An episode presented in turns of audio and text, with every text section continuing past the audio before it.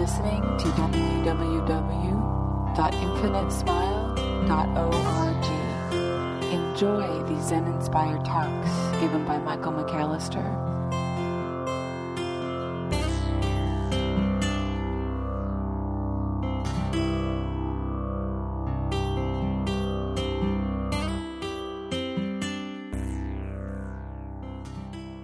I got to stare at my own attachment to uh, the holiday season um, over the last couple of days. I was in uh, Nordstrom, and there was a sign in Nordstrom that said, uh, I, I don't, I can't quote anything because I suck at that, but basically, it said, um, "You'll notice that we don't have any Christmas decorations up." Because for us, the Christmas season does not begin until the day after Thanksgiving, one holiday at a time. Thank you. And I remember in that moment kind of feeling, ah, wasn't that cool? And I was, I, I then was immediately kind of taken with, does that really matter that much to you? I love the Christmas season. I find it to be that you know that, uh, and in our house we mix um, since uh, there's uh, the Catholic influence in our home, there's the Jewish influence in our home, and the Buddhist influence. Uh, Buddhism, Catholic, Judaism, Buka Jews. We are Buka Jews, and um, and so everything gets celebrated uh, in one way, shape, or form. And our girls, of course, think this is the, the coolest deal.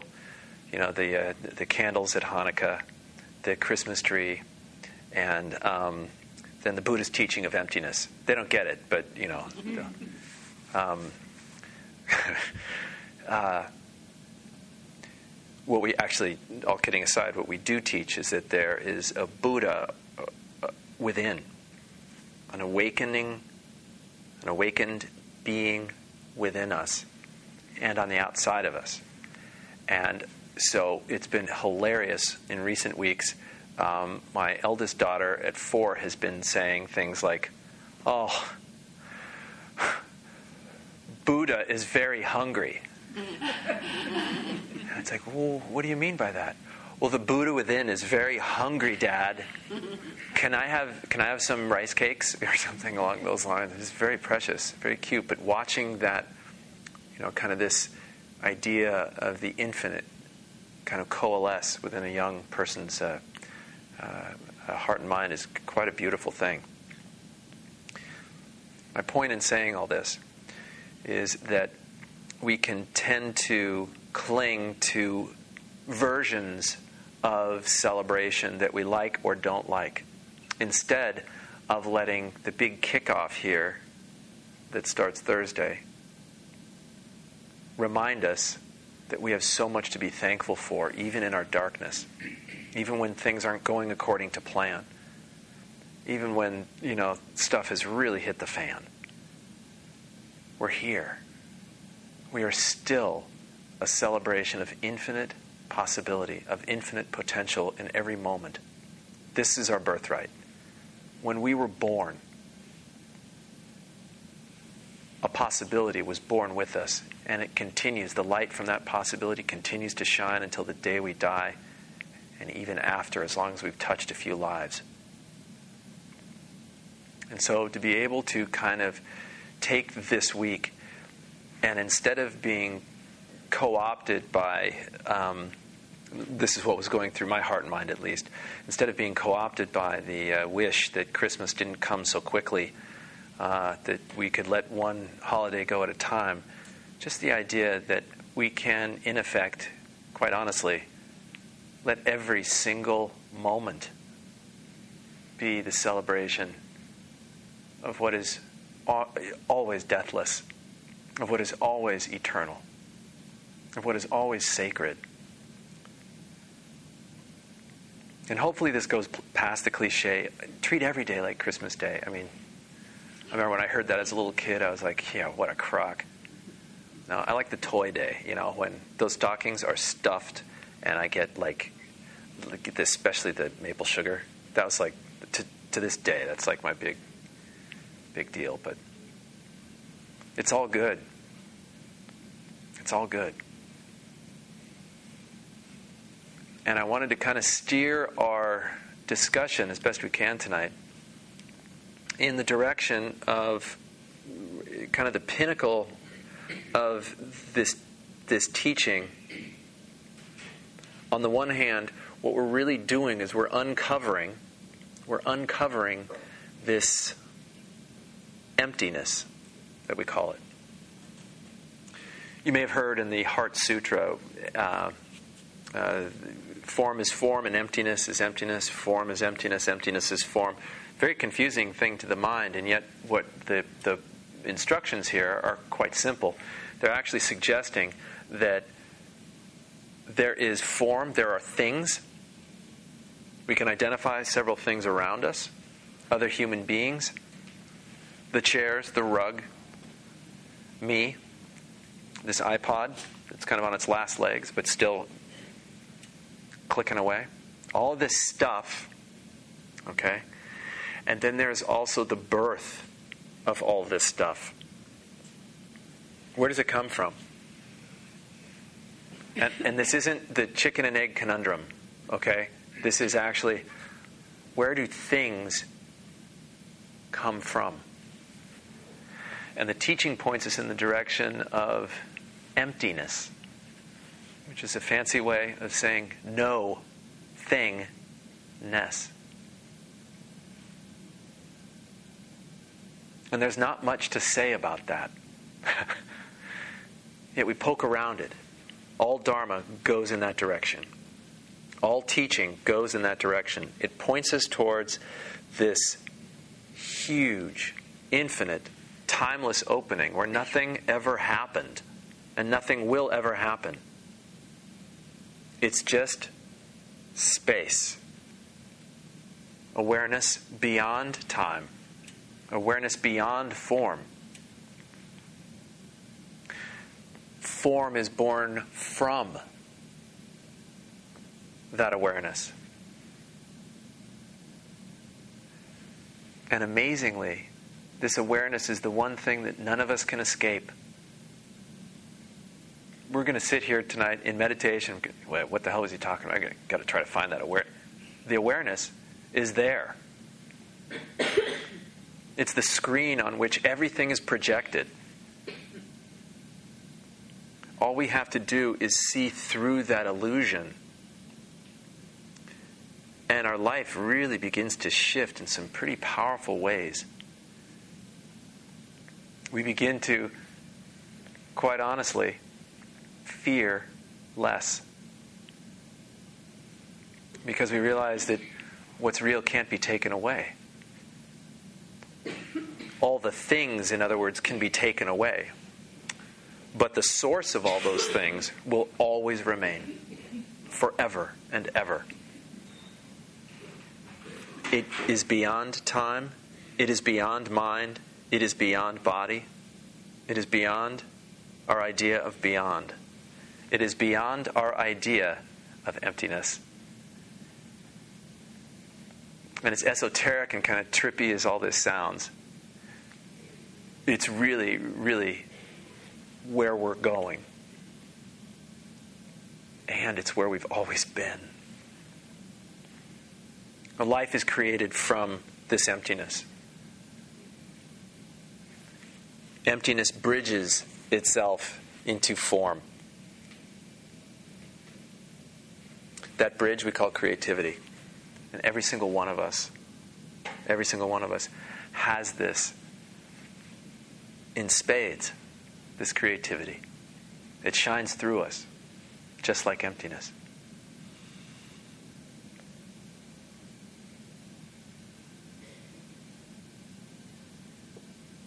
This isn't to deny that form exists. Every one of us is a representation of form. But it adds to not only our understanding of form, but our recognition as to what form is not. Form is not something that will last forever. Form dies. Form breaks down. And it breaks down by way of a homecoming. That homecoming is its own recognition of formlessness the minute form recognizes its source is the minute form becomes enlivened with something of what we might just call a deeper consciousness, a deeper awareness. And that's all possible for every single one of us.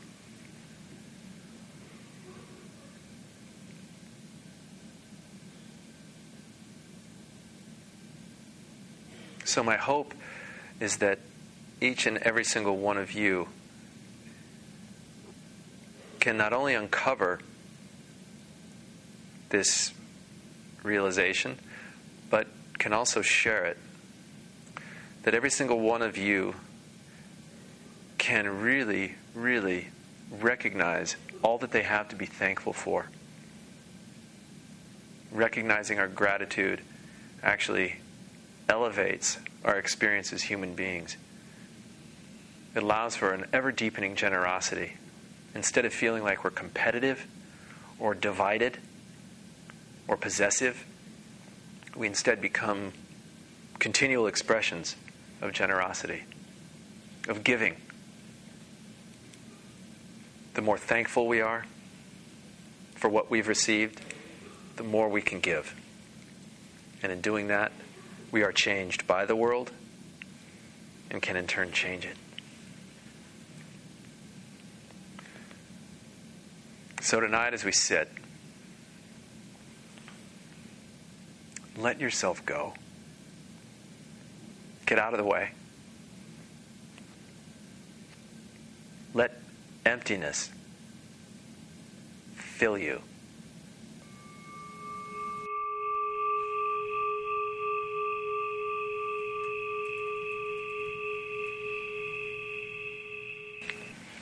There's an experience I had in, um,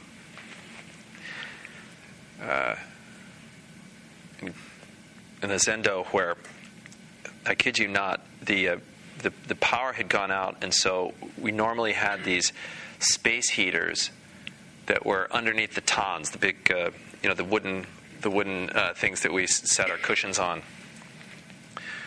And um, there's a little thermometer by the door in the in the Zendo, and it was one of those mornings when you know um, I woke up and I, I, had this nice down sleeping bag and everything in in my little uh, dorm room, um, but I was cold, and you know woke up and got got all bundled up and put the long johns on and everything. And we were I, I, honestly felt like we were in a meat locker just waking up you know it was just that cold. And then we get into the zendo and through some stroke of uh, divine providence, it was much colder in the Zendo than it was up in the dorm.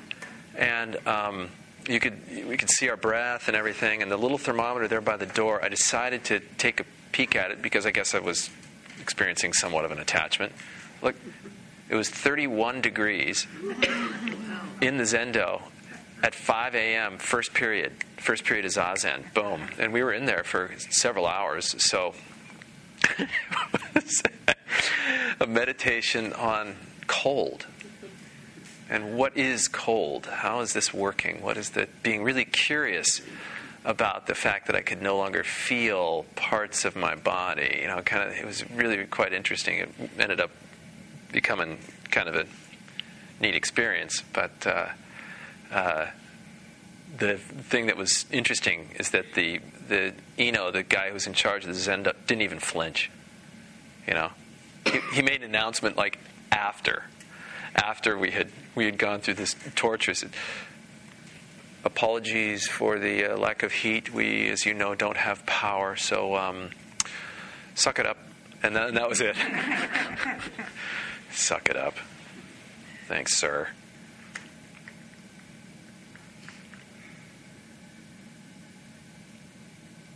Even in that moment, um, I can recall this very vividly, kind of having a, a, mantra that I've shared with several of you, uh, kind of running through my head based on something that my teacher had told me. He said, We reach a place of equanimity in our practice where there's an imperturbability when we're able to, in any situation, find gratitude that every moment becomes a thanksgiving.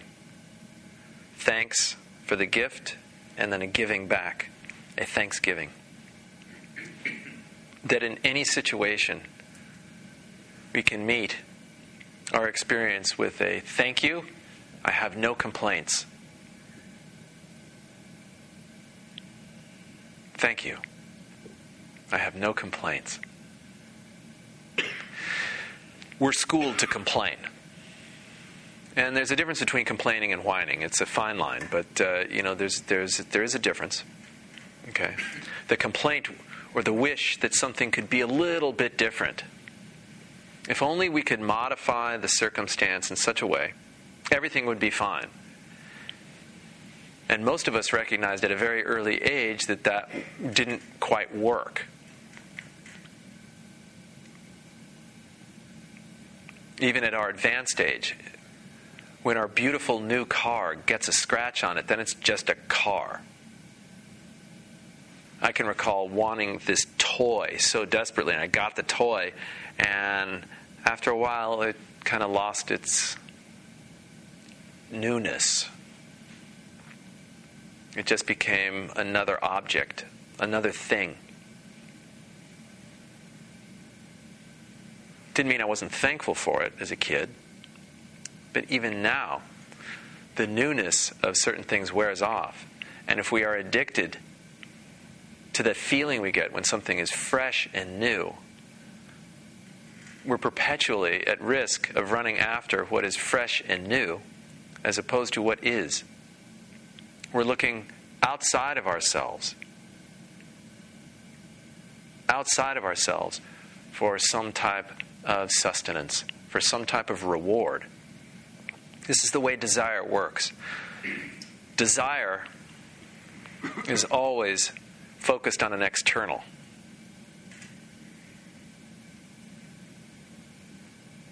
And being able to recognize through a deep and continual experience of internality, coming to deeper familiarity with what's going on and the textures within, we're able to lose that need for some type of external gratification and find a certain stasis, a certain, if you will, equanimity within that allows for us to meet any situation as a situation rather than a problem.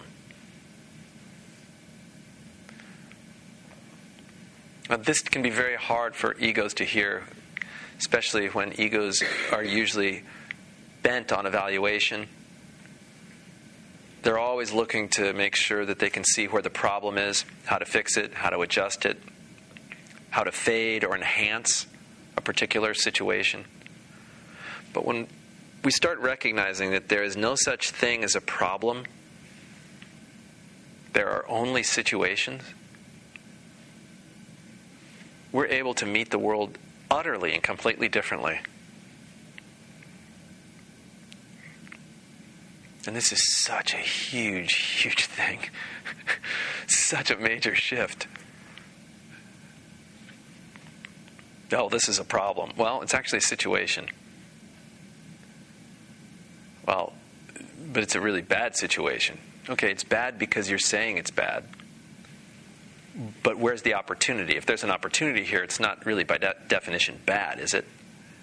And we can have this little, you know, ego playing ping pong, intellectual ping pong, all we want. This is a huge situation that we can kind of uh, uh, face. When I when I say huge, I use that term all the time. Apologize for it, but it's a, it's an opportunity for us to really explore. What would happen if you recognized your life was without problems? You merely had situations.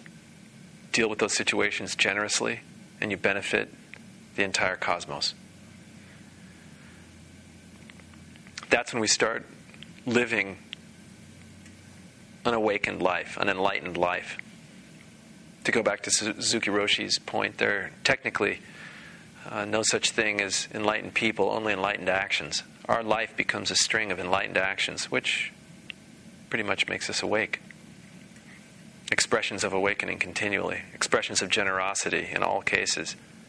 We go from leading circumstantial, circumstantially bound lives to ultimate lives that are continual expressions of that generosity. That desire is something that can be played with as opposed to something that consumes us. We start recognizing limits. Every one of us has different, a different series of limits behaviors that are healthy for us and behaviors that are not healthy. This is to say nothing of ethical structures that I think are fairly clear. You know, do not harm. That's the big one. Okay? So if you can let that ethical structure then guide behaviors, do not harm. I've got several very, very near and dear friends that they really should not take on alcohol, for instance. It does harm to them and to others. So they recognize, okay, well, I'm not going there. That's a beautiful thing. How freeing is that? Busting through an addiction, busting through and seeing beyond an external that will satisfy a fleeting desire. The same thing applies to each of us. Every one of our situations, okay? Every one of us has things that we are addicted to Sometimes we're addicted to how another person makes us feel. And yet, when we can see through that addiction, through that desire, we begin to see that the boundary between other and self becomes pretty porous. That satisfaction can indeed be cultivated within and shared in ways that allow for us to simultaneously meet ourselves through others and let others meet themselves through us. And together, we can build lives. We can build a better world.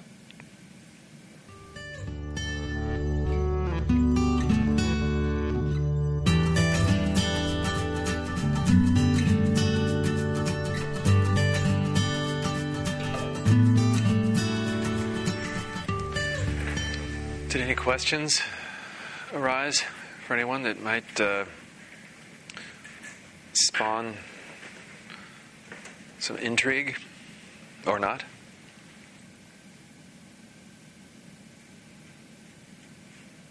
Yeah. Well, the um, teaching that I think is most powerful, or for me right now, is one that I don't even really fully understand, but maybe you could explain further, and I think it's non-duality, is mm-hmm. that things aren't like yes, no, you, me. Is that the same thing as oneness? Yeah.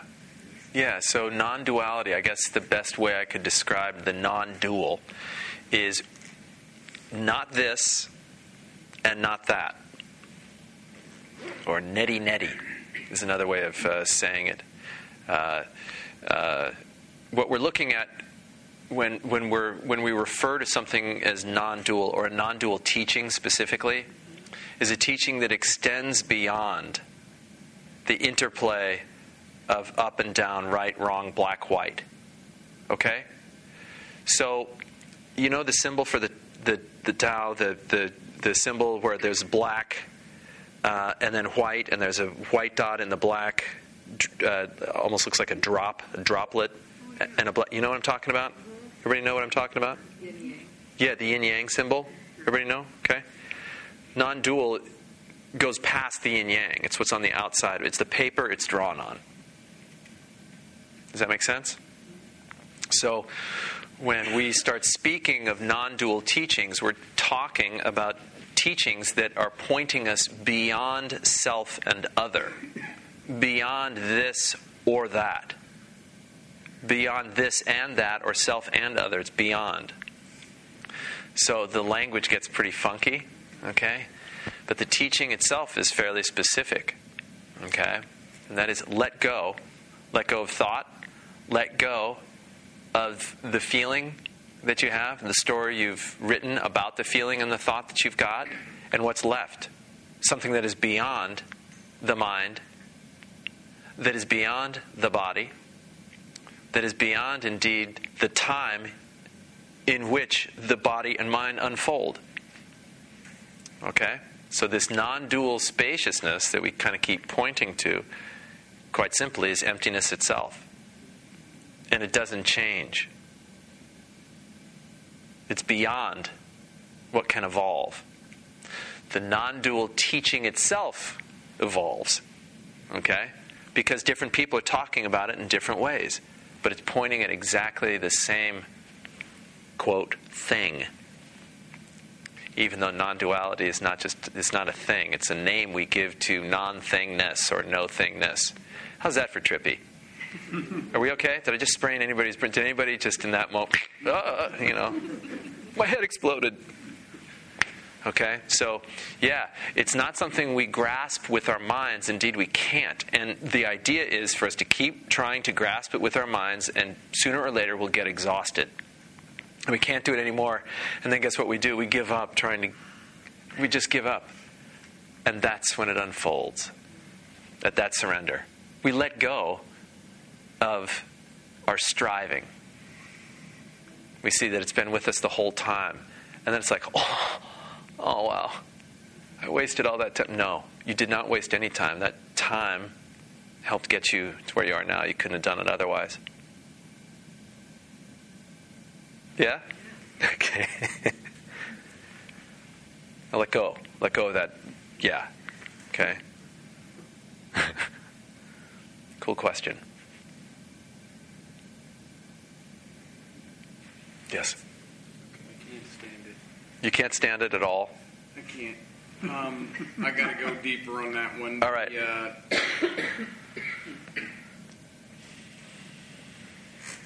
there is and there is not. There Mhm. can't be an is without the is not. There can't be a non-dual Without the. without there being a dual. You're right. So why would you value one more than the other? I certainly wouldn't value one more than the other Then why teach one and not the other? because we're used to the other. We're so ensconced in dualism and duality that to have somebody start talking about the non dual invariably sounds really trippy and freaky and what the hell are you talking about? But then there's something about it that resonates. There's something about us that knows and recognizes a truth to it, even though we can't really put words to it. There's an inkling, an intuition that we feel that guides us towards the non dual. And so, uh, uh, you know, men and women who sit in front of people talking about the non dual are basically trying to say, hey, check this out, check this out. And then once they check it out and they can kind of stabilize it a little bit, it's like, okay, now get your butt home. Now go back. Okay? You've gone on the journey, aha, and now you go back and you begin sharing what that new view essentially brought to your awareness. And you can teach it silently, informally, you know, over a card game, or formally and, you know, sit in front of a Sangha, a meditation group. So it's not that the non dual perspective is a better perspective. It's not better. It's just, I hate to use the words, but it's broader, it's deeper. Okay? And from the non dual perspective, we can see the dualistic life that we're leading, where circumstantial living batters and pushes and pulls us and we crash and everything else. And we can also see that from the non dual perspective, that's serving non duality. So we can live with the one and the many all at once. Instead of surfing between two worlds, okay, now I'm in the world and I'm out of the world, now I'm in the world, now I'm out of the Instead of going in that direction, we can see that we are all component pieces of it all at once, all the time. And then we make sure that we spread an equal amount of peanut butter and jelly on the bread. Because if you have peanut butter dominant sandwiches, and if you have jelly dominant, they just become too sweet. So we live lives of balance. Deep. Deep. you feel me there? You get? I'm with you You got me? You got me on the sandwich? I kept looking at your face and I just thought to myself, sandwich time. Explain it with the sandwich metaphor. No, it, but you, you hearing me? I mean, it, all it is is, is creating creating just that, that balance. Counterbalance. It's exactly right. You just create. Uh, it, it would be as if we live lives as if we are only hearing or reading one particular view. Yeah? It's like anybody who only reads, you know, the Wall Street Journal or only watches CBS News or only reads the New York Times or only watches Fox News or o- what kind of depth or breadth are they going to have conversationally and as a soul? Probably it, it will be limited by their inputs. And so what we're doing here is we're blowing those doors wide open. Okay? and recognizing that there's far more to see, hear, touch, taste. In fact, it goes beyond all those senses. It goes past the six senses of the body into the sense of the mind, into the sense of time, into the sense of all things, into the core and source of the senses to begin with. You know, all this stuff begins to kind of unfold and kind of uh, uh, Put another way, it's grace. It shows up as grace. Then we lead that life. If our life isn't really oriented around grace, uh, joy, and ease, then we're trapped in dualism.